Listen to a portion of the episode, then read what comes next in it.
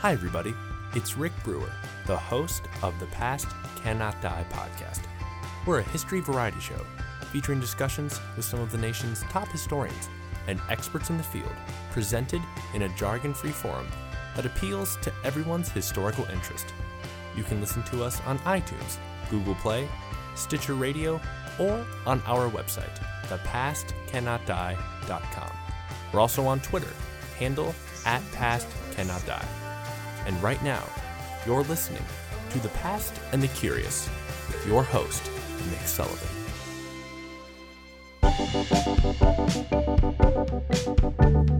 Hey, everybody, it's Mick Sullivan, host of The Past and the Curious. Now, this is a very special and unusual episode. Uh, we just released episode 8 a couple days ago. Um, but our friends at kidslisten.org, that's a network of really, really fun, really committed, great podcasts that are all, uh, like us, hoping to make a difference in the lives of families and kids and give them some uh, interesting stuff to learn about. Um, we all decided that it would be great fun to create a theme and everybody create a show around that theme. So it's like Sweeps Week if you're watching TV. The theme is Family Tree. And so some of the podcasts that you can hear uh, in the network Sparkle Stories and Ear Snacks. Uh, there's obviously some science component that you can talk about with family trees, and Brains On and Tumble are going to take care of that um, Book Power for Kids, Book Club for Kids, uh, and also one of our favorites, The Alien Adventures of Finn Caspian. So I encourage you to check all of those out. Now, our episode is geared obviously towards something a little more historical, and that is going to take the form of an interview, which I've never actually done before. So you get to hear that um, with a woman, a friend of mine named Rae Anne Sauer and she is a she works professionally at a genealogy library. She wears a lot of hats, but that's one thing that she does. So without further ado, here's our special Kids Listen Sweeps episode. Family trees. Sometimes history can be very difficult to organize in your mind. But I think it's interesting and helpful to try to match events with people who overlapped with any dates. For example, who was living when the Titanic sank in 1912? Who would have read about it in the papers or talked about it at dinner? Well, it was such a momentous event, it's reasonable to think that just about everybody would have. Anyone from outgoing President William Howard Taft to Juliette Gordon Low, the founder of the Girl Scouts, to Harry Houdini, to someone in your own family tree. They probably all thought about it, conversed about it, or were maybe even personally affected by it. When we think about history, we like to think about people. People are what matters to us, and trying to put ourselves in their shoes makes it easier to imagine and begin to understand the world of the past. And even though most of the billions of people who've walked on this earth before us didn't wind up in a history book, that doesn't mean their experience wasn't meaningful and interesting. We all come from somewhere. We have parents and grandparents and great grandparents and great great grandparents and as a result, aunts, great aunts, uncles, cousins, second cousins, it seems like it could go on forever. And it should not be hard to realize that all of these people had stories. All of those people in your family tree saw things you'll never see. They made decisions or had decisions made for them, which in some small way might have affected you. If an ancestor arrived in the United States from another country, that act could have helped determine where you live. Or, more personally, maybe one of your ancestors' profession or passions affected you. I know that's happened with me. It's for these reasons, and many others, that millions of people spend large amounts of time and energy investigating their family tree. Because of the hard work of others preserving and organizing lots of information, it's easier than ever to begin to piece together your own family tree. We happen to be friends with some folks who help operate an organization called the Sons of the American Revolution. Their headquarters are in our hometown of Louisville, Kentucky, and their beautiful building boasts an amazing genealogy library. One that people visit from all over the country in order to help them uncover people from their own past. Now, the Sons of the American Revolution and their sister organization, the Daughters of the American Revolution, are a legacy society for people who can trace their family trees with primary source documentation to someone who helped the cause of the American Revolution. That doesn't have to be a general or someone from a history book, but could be one of the thousands of militia and soldiers, or even a farmer who supplied food. I had a great time talking with Rae Anne Sauer, and my first question was pretty basic. To put together a family tree, where do you start? We always tell people you need to start with yourself. So that sounds pretty basic, I realize. But um, if you don't know, you know, who you are, who your parents are, etc., then it makes it really difficult to come in and say, well, I want to know if I had anybody, any ancestors who were in the Revolutionary War. We have to, you know, get between yourself and them before you can uh, get back that far. So we always just try to start with the basics, you know, where who were your parents? You know, do you know who they are? When were they born? Um, do you know who your grandparents are? That sort of thing. And once we establish, you know, the first two or three generations, then we can really kind of ask you is there a particular side of the, your family that you want to concentrate on? This makes sense because my family tree gets big fast and it's overwhelming. Genealogy is very large in scope. The farther you go out, the more ancestors that you have. And so it helps to sort of focus a little bit to um, to really concentrate and see um, if there's one particular line or person that you would like to concentrate on. How long does that process usually take? well, that's kind of a tricky question. Um, it depends. Everybody is different. Um, some people come in already knowing a lot about about their family. They come in where um, some of their other relatives have already done a lot of research and they just want to kind of supplement what they already have.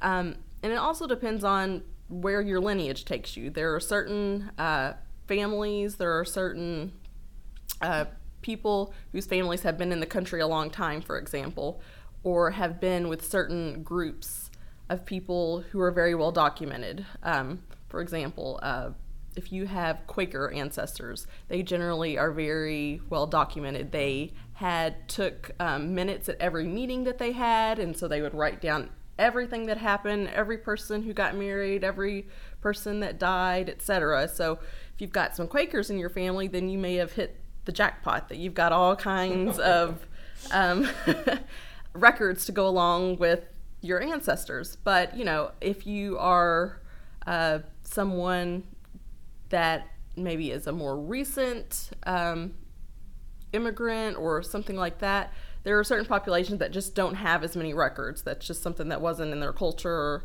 and so that can make it a lot more difficult. So there's not really a clear cut answer on how long it can take, but really, people who are avid genealogists do it their whole life. They're never done. So there's always more that you can learn and more uh, questions that you can answer and more things that you want to find out about your ancestors. Now, lucky for us in this day and age, you don't have to have immediate access to a library such as the Sons of the American Revolution. There are all sorts of ways that you can begin to trace your family tree. Yeah, well, it's getting easier and easier to do your genealogy online. There's great websites, um, things like Ancestry.com, uh, Family Search, uh, the National Archives has some online things.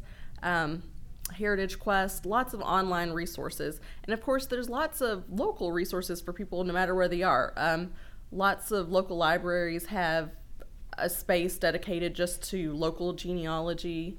Um, there's lots of larger libraries, also kind of like us throughout the country too, whether it be in Salt Lake City, where the um, the Mormon Church is headquartered. They have lots of resources um, Washington, D.C., lots of resources there with the DAR, National Archives, that sort of thing. But I would say, um, fortunately, we live in an age where you don't have to necessarily travel uh, to the place where your ancestors lived. There may be a few documents still that you might have to either go to the location or contact someone at that location to get the document. Now, we feel it's important to point out that being able to trace one's family tree is a privilege that not everyone has.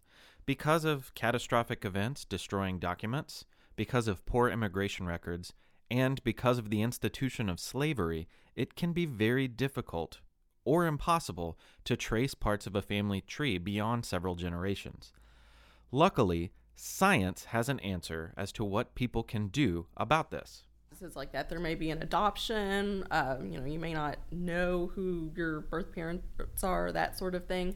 Um, I would say in this day and age, we're very fortunate that we have DNA testing now. A lot of people are moving towards that because even if you find something um, in your genealogy through documentation, um, there's nothing more precise really than DNA. So even things that you find in primary sources, there could be mistakes there. There could be um, instances of uh, people with the same name at the same place. Like, is that a It- possibility? oh, that happens all the time. And sometimes there's just no way to be sure if this is your, you know, John Smith or not. It could Right. be someone and there are lots of instances either like that or with records that just don't exist. There's lots of places where records have burned, courts ha- mm-hmm. courthouses have burned. So, looking at all of this and looking at family trees from all sorts of different families and how big and broad they get so fast really makes us realize how connected we all are. when you go back, you know, just even a couple hundred years, you realize how few people, even just for an example, first settled in America and how many people now can trace back to them. So I do think um, it really does emphasize you know, we all are interconnected, and you don't really have to go back too far before you can see, you know, how many people share the same common ancestor. And so, you know, maybe if more people would realize that, that would be a positive thing. So, we really had a great time talking with Rae Anne Sauer from the Sons of the American Revolution. Thank you very much for that experience. Uh, and if you would like to hear the entire interview, which there's a lot of really great stuff in there that we had to cut out, uh, you might be a prince or a princess, who knows? That will be available on our Patreon account for Patreon donors at the $1 level or above. So take advantage of that, right? And if you've ever done any of your own family tree research, your genealogy research, uh, how'd that go? We'd like to know about that experience, especially uh, from a young person. Uh, in the interview that we edited out, we do talk about some young people who've done some research themselves, and it's really interesting. So um, let us know if you've done it.